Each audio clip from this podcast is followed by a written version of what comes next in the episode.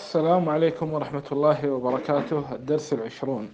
الحمد لله والصلاة والسلام على رسول الله وعلى آله وصحبه ومن اهتدى بهداه. أما بعد فهذا هو الدرس العشرون من مجالسنا التثقيفية الحديثية. وكنت وعدتكم أن نتحدث عن عدد من الأئمة المصنفين في الطبقات المبكرة جدا وهي طبقة أتباع التابعين الذين يروون عن النبي صلى الله عليه وسلم بواسطتين أو ثلاثة.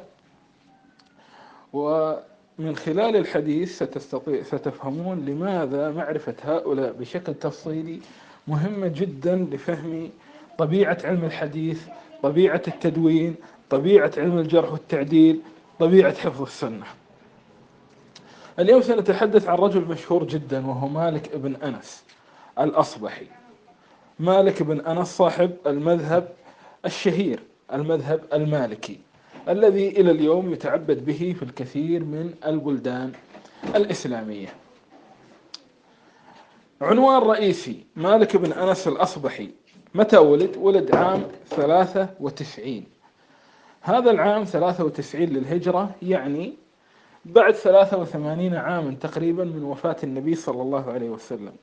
قبل وفاة أنس بن مالك بعشر سنوات تقريبا بسبع سنوات تقريبا أو بعد وفاة عبد الله بن عباس بعشرين عاما تقريبا أو ثلاثين.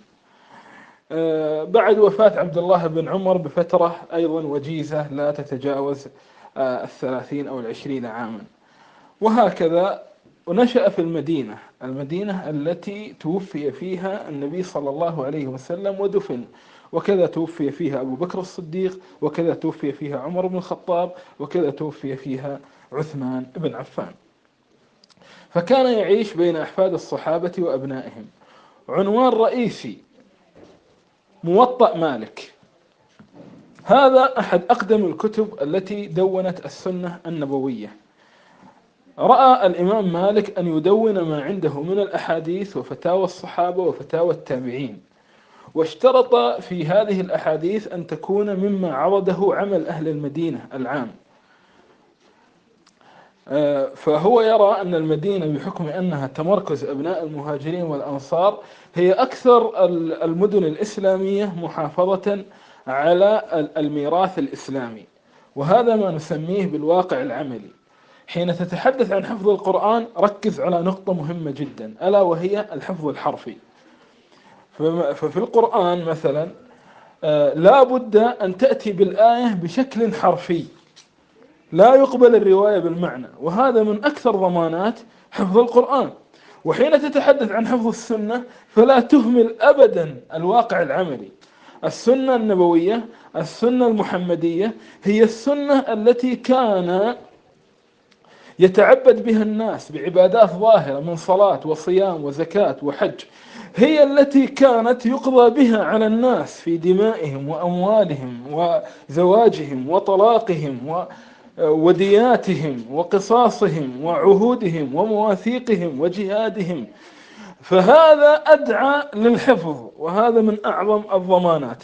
مالك ركز على هذا مع تركيزه على الآلية النقدية المعروفة. فكان الحديث لا يكفي أن تتوفر فيه شروط الصحة عند مالك وتوفرها أمر هين لأنه أحيانا يروي عن الصحابة واحد واثنين حتى يكون من أهل المدينة حتى يكون عمل أهل المدينة يعضد هذا الخبر.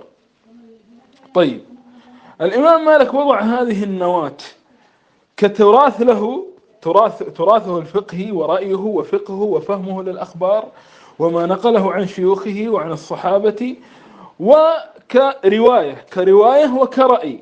وضع هذه اللبنة. كيف الناس تلقوا كتاب الموطأ؟ كتاب الموطأ له عن مالك تسعة روايات. مالك كان باستمرار يقرأ هذا الكتاب على تلاميذه. فكان فكان كل واحد منهم يحفظ رواية معينة. فاشتهر بين المسلمين تسع روايات للموطأ. ما معنى يحفظ رواية معينة؟ مالك كل مرة يقرأ فيها الموطأ يقول قدموا هذا أخروا هذا يعلق تعليقات جديدة مثلا يسأل فيجيب. فهذه تدون. فتصير ضمن تحت السنة الموجودة تحت الأحاديث الموجودة. تسعة روايات لعل هذا هو عدد تواتر في الحقيقة بالنسبة للموطأ لروايات مالك لم يحصل تواتر فقط حصل انفجار تواتري. ما معنى انفجار تواتري؟ أشرح لكم الأمر آه، أكثر. في الواقع أن الإمام مالك حين وضع مذهبه حين وضع كتابه هذا آه، وجد له الكثير من الأنصار مثل ابن عبد الحكم الذي ألف كتبا في نصرة مذهب مالك والشافعي في مقابل آه، أهل الكوفة. وألف وانتصر وكان يروي الأحاديث اللي في موطأ مالك من طريق مالك. وإلى يومنا هذا ولا ولا يكاد يخلو عصر من مات مالك من تلاميذ له وأنصار متوزعين في البلدان خصوصا مثلا في شمال أفريقيا آه، بسبب علي بن زياد التونسي الذي آه، ذهب سافر إلى المشرق وأيضا له في مصر تلاميذ مثل عبد الرحمن ابن القاسم رحمه الله المصري وعبد الله بن وهب و وأشهب وغيرهم. فتت وله تلاميذ بغاددة. ففي كل عصر كان هناك تلاميذ لمالك يشرحون مذهبه ويذكرون ويروون الأحاديث من طريقه وينتصرون لهذا المذهب. هؤلاء بحد ذاتهم عدد هائل جدا. ثم لم يكتفى بهذا بل كان لمالك معارضين. معارضين لم يكذبوه في الحديث بل أثنوا عليه. ولكن معارضون كتبوا عليه ردودا. من أحد رواة الموطأ مثل محمد بن حسن الشيباني كتب كتابه الحجة على أهل المدينة. كان يخالف مالك في فهمه لبعض الأخبار وانتصر لمذهب أهل الكوفة. طيب والشافعي رحمه الله ألف كتاب اختلاف مالك والشافعي. تعقب مالكا. والشافعي في عموم كتبه ومن أهمها كتاب الرسالة الذي منه نسخة خطية هي التي قرأت على الشافعي عليها خط الربيع بن سليمان يروي الأخبار دائما من طريق مالك بما يتطابق مع الموطأ. فالآن الشافعي والأحناف يردون على مالك فيما خالفوه فيه الإمام أحمد يرد على مالك غير ذلك يردون على مالك ينقلون مذاهبه ولكنهم يروون أيضا الأخبار من طريقه ويصححونها جميل. ماذا أيضا عندنا كتب الحديث؟ كل كتب الحديث التي جاءت بعد مالك كانت تروي الأخبار من طريقه بما يتطابق مع مخطوطات الموطأ. مثل مصنف عبد الرزاق مصنف ابن أبي شيبة مسند الحميدي مسند إسحاق بن راهوية مسند أحمد مسند الدارمي سنن النسائي صحيح البخاري صحيح مسلم سنن أبي داود سنن ابن ماجه سنن الترمذي. كل هذه الكتب التي تخطر على بالك كانوا كثير منهم بعضهم يأتي بموطأ مالك كله ويسرده في أحاديثه المرفوعة عن النبي صلى الله عليه وسلم.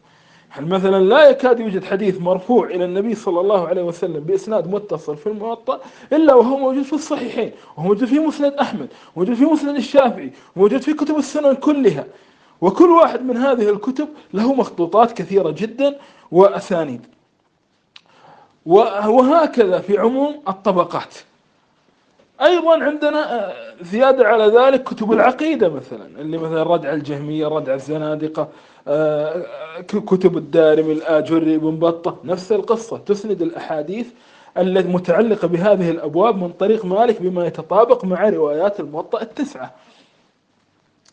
طيب أيضا عندنا آه، كتب التراجم مثل تاريخ بغداد تاريخ دمشق تاريخ كذا فيسردون إذا سردوا الأحاديث من طريق الموطأ تأتي متطابقة. أيضا عندنا كتب التفسير تفسير الطبري تفسير ابن وهب تفسير عبد الرزاق تفسير عبد الرزاق وابن وهب هؤلاء الاثنان تلاميذ لمالك وتفسير ابن المنذر وتفسير كلهم يسردون الأخبار من طريق مالك بما يتطابق مع كتاب مالك هذا مع ما في موطأ. أيضا آه، كتب الفقه التي فيها نقاش وأخذ ورد مثل تهذيب الآثار للطبري والأوسط لابن المنذر وغيرهم. وهؤلاء كلهم قريبون زمنيا من الإمام مالك وكلهم كتبهم. هذه لها العشرات من النسخ الخطية. وأيضا كتب الجرح والتعديل إذا سردت وكتب العلل فكتب العلل التي تحكي اختلاف الثقات دائما يقولون مالك روى الحديث هكذا في موطئه. مالك روى الحديث. مالك خالف فلانا فرواه في موطئه. كتب العلل كالعلل لابن أبي حاتم والعلل لأحمد والعلل للدار قطني وغير ذلك. وأيضا كتب الغريب التي هي كتب اللغة. هذه الكتب أيضا تذكر الأخبار من طريق مالك إذا أسندت زيادة على أن كتاب مالك كان له شروح من أهمها شرح ابن عبد البر وحتى الذين يردون مثل ابن حزم نفس القصة. يعني ابن حزم وكان باستمرار يرد على أتباع مالك يذكر الأحاديث من موطأ مالك من النسخ التي اطلع عليها ورآها بما يتطابق مع المخطوطات التي بين أيدينا. إذا حصل في موطأ الإمام مالك انفجار تواتري ليس تواترا فقط. تواتر قطعي جدا. طيب. هذا هذا عنوان جانبي. العنوان الثالث المتعلق بقصة مالك بن أنس. نقول مالك بن أنس والفقهاء السبعة. كان يوجد في المدينة سبعة فقهاء. هؤلاء كانوا يجلسون ويجتمعون إذا عرضت نازلة ويحاولون أن يخرجوا برأي. هؤلاء الفقهاء السبعة هم أبو بكر بن عبد الرحمن بن الحارث واحد اثنين القاسم بن محمد بن أبي بكر الصديق حفيد أبي بكر الصديق تلميذ عائشة عروة بن الزبير بن العوام ابن الزبير بن العوام الصحابي المعروف آه، سليمان بن يسار سعيد بن المسيب آه، عبيد الله بن عبد الله بن عتبة آه، ابن مسعود ورجل سابع الآن لا يحضرني. هؤلاء كانوا كبار فقهاء المدينة. مالك عفوا خارج بن خارج بن زيد بن ثابت الذي هو ابن زيد بن ثابت الصحابي الذي أشرف على جمع المصحف في حياة بكر الصديق. والذي كان من كبار فقهاء الصحابة وله كتاب في الفرائض في المواريث. فهؤلاء السبعة مالك ورث فقههم وجمعه مع ما كان من شيوخه مع ما كان مع ما كان من شيوخه الذين تعلم منهم مثل ربيعة وغيره.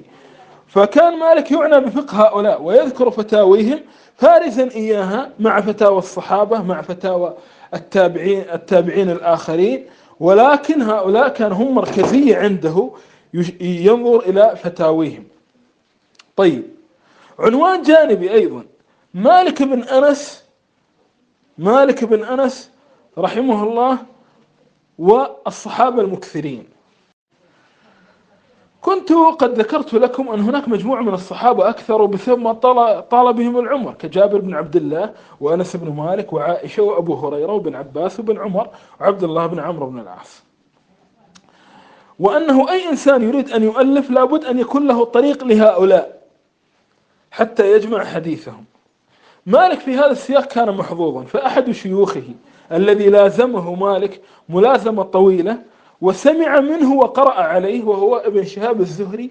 ابن شهاب الزهري كان بإمكانه أن يؤمن لمالك حديث هؤلاء جميعا كثير من حديث هؤلاء. فالزهري مثلا عن عائشة تتلمذ على عروة بن الزبير وتتلمذ على عمرة من تلاميذها. أما أنس فالزهري تتلمذ عليه بشكل مباشر. وأما جابر بن عبد الله فالزهري تتلمذ على أبو سلمة بن عبد الرحمن بن عوف وهو تلميذ لجابر وتلميذ لابن عباس وتلميذ لعائشة وتلميذ لأبي هريرة.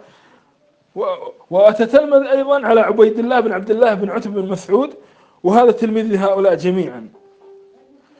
طيب وهو تلميذ لهؤلاء جميعا. ف و وتلمذ على العطاء بن يزيد الليثي وتتلمذ الزهري أيضا آه، آه، وأما بالنسبة آه، لعبد الله لعبد الله بن عمر فالزهري تتلمذ على ابنه سالم. على ابنه سالم ابن عبد الله بن عمر وعلى ابنه حمزة ابن عبد الله ابن عمر. فهذا الزهري لوحده. فما بالك المالك أصلا لم يكن متوقفا عند الزهري فقط بل كان عنده شيخه هشام بن عروة ابن الزبير. الذي هو ابن عروة بن الزبير عروة عائشة خالته وكان يدخل عليها باستمرار. وعروة أيضا تتلمذ على صحابة كثر. أيضا مالك تتلمذ على شيخه عبد الرحمن بن القاسم بن محمد بن أبي بكر الصديق. هكذا. مالك كان يروي عن حميد عن أنس مباشرة أيضا له وعن محمد بن أبي أمامة عن أبيه. وأيضا وهناك صحابة آخرين كثر. ومالك يعني آه، لكن سبحان الله لم يكن عنده آه، يعني طريق إلى عبد الله بن مسعود فكان يروي حديثه بالبلاغات. طيب. فالآن ممكن نكون فهمنا الخطة الأولية. طيب عنوان جانبي. مالك بن أنس وأهل البيت. مالك بن أنس بس عشان قصة أهل البيت هذه مهمة.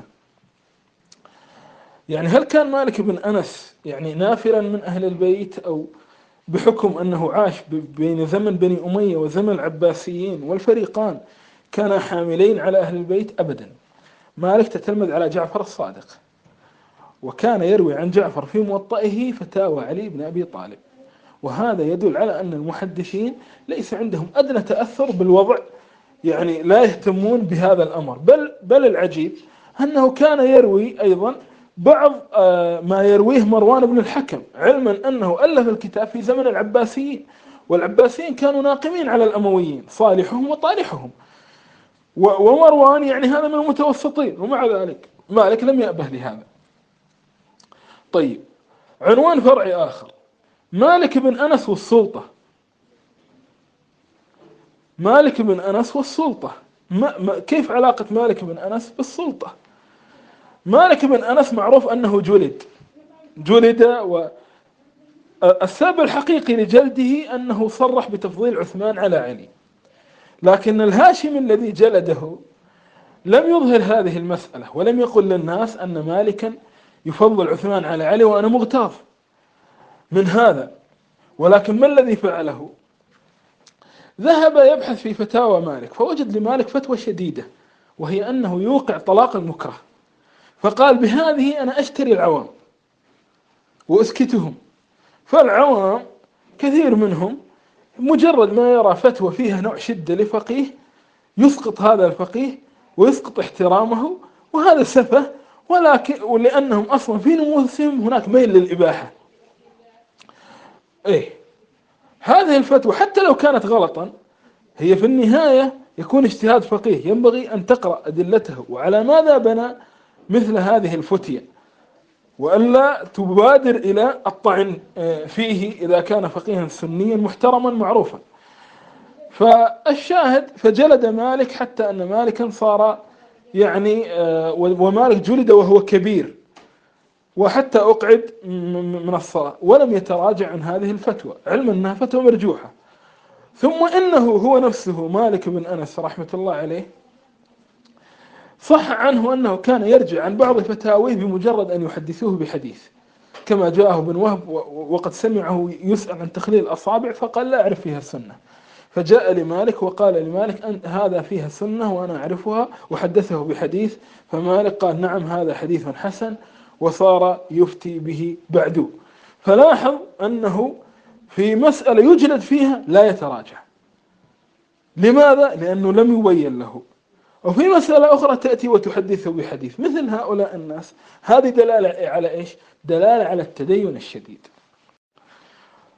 عنوان فرعي آخر. مالك بن أنس والأقران. مالك بن أنس كان له أقران. منهم أقران في المدينة مثل عبيد الله العمري وابن أبي ذئب وابن ماجشون وهؤلاء عامتهم كانوا يثنون عليه. ومالك لم يطعن أحد في روايته. وله أقران بالكوفة كسفيان وأبي حنيفة وغيرهم وهؤلاء كلهم مدحوا حديثه. وأثنوا عليه. ولما مات حماد بن زيد نعاه وحماد بن زيد بصري. ف فالإنسان إذا أثنى عليه أقرانه وشيوخه وتلاميذه في باب معين خلاص هذا جاز القنطرة. وهذا الذي حصل لمالك. ومالك كان له آداب عظيمة. من أهمها أنه كان من شدة تعظيمه الحديث لا يحدث إلا وهو متوضئ. وطبعا وفي الموطأ استدلالات كثيرة بالقرآن أيضا. انتبه لهذه القصة. ويوجد في الموطأ أخبار مرسلة مراسيل يعني منقطعة يعني تابع يروي عن رسول الله. لماذا يوردها مالك؟ لأنها اعترضت بفتاوى الصحابة والتابعين. لا حول ولا قوة إلا بالله. فبناء عليه طيب نتكلم نوعا ما آه، يعني الشافعي يقول إذا ذكر مالك إذا ذكر الأثر فمالك النجم. وكان رجلا مشهورا بشدة الهيبة. حتى أن أبا جعفر المنصور كان إذا دخل عليه الناس قبلوا يده إلا مالك لم يكن أبو جعفر يطمع منه بهذا. يعني من شدة هيبته. وكانوا يثنون على ك... وقالت أخته حين سئلت عنه ما شغله في البيت قالت قال الصلاة والمصحف المصحف ركز المصحف. المحدثون أصلا هؤلاء أناس يعني موضوع القرآن معاهم ليل نهار عشان يجي إنسان يقول لك والله في أحاديث تخالف وكذا لا لا هؤلاء هم أعلم الناس في هذه الأبواب. طيب. الآن مالك بن أنس هذه حالة فريدة وجميلة وموثقة و و إلى آخره وأحاديثه وروى أحاديث. طبعا لم يستوعب السنة كلها ولكنه استوعب إجمالات كبيرة من السنة. يعني اليوم كثيرون ينكرونها. يعني هو في موطئه يتكلم عن جميع عن معظم الأمور التي ينكرها كثير من الناس اليوم. طيب بالنسبة لل هل يوجد حالة أخرى من العلماء كمالك بن أنس في الطبقة في الواقع يوجد حالات. وهذا الذي سنتحدث عنه في الدروس القادمة. مرة بعد مرة.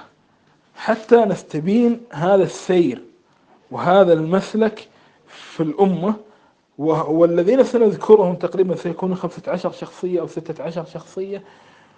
كلهم في هذه الطبقة فقط وكلهم مصنفين وأكثرهم أصحاب مذاهب وأكثرهم هذه الشخصيات هي صمام أمان في الواقع وكما قال الشافعي حجة الله على خلقه. وهذه الشخصيات التي سنتحدث عنها هي مجرد نماذج في الطبقة فمثلا مالك لو قلت لو سألتني ما هي براهين صدقه مع ما اتفق عليه الناس. أقول لك أنه كان يميز بين المرفوع حديث النبي والموقوف وفتوى الصحابي وفتوى التابعي وفتوى تابع التابعي كان يميز بينها كلها ولا يسردها كلها سردا واحدا.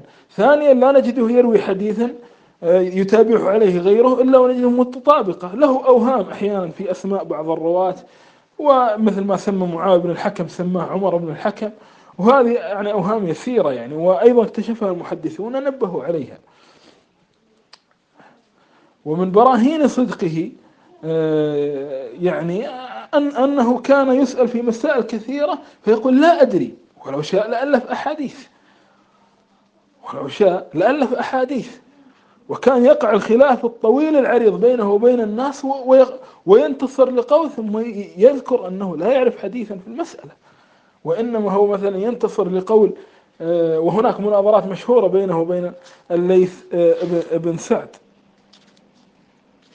وأنه كان ينزل في الرواية فيروي عن أقرانه فروى عن عن أيوب وأيوب سنه قريب من سن مالك.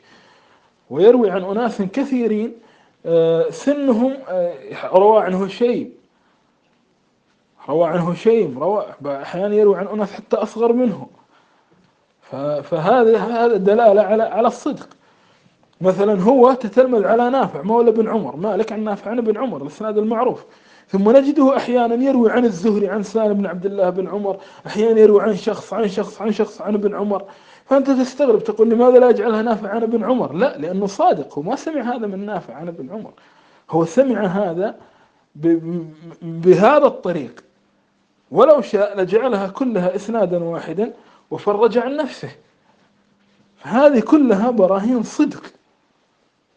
هذه كلها براهين صدق وتقوى وتحري. وهذه البراهين متوفرة في جميع هؤلاء الأقران. أنا سردت هذا في مالك وأنت تستحضره في جميع الآخرين. والله المستعان. هذا وصلى اللهم على محمد وآله وصحبه وسلم.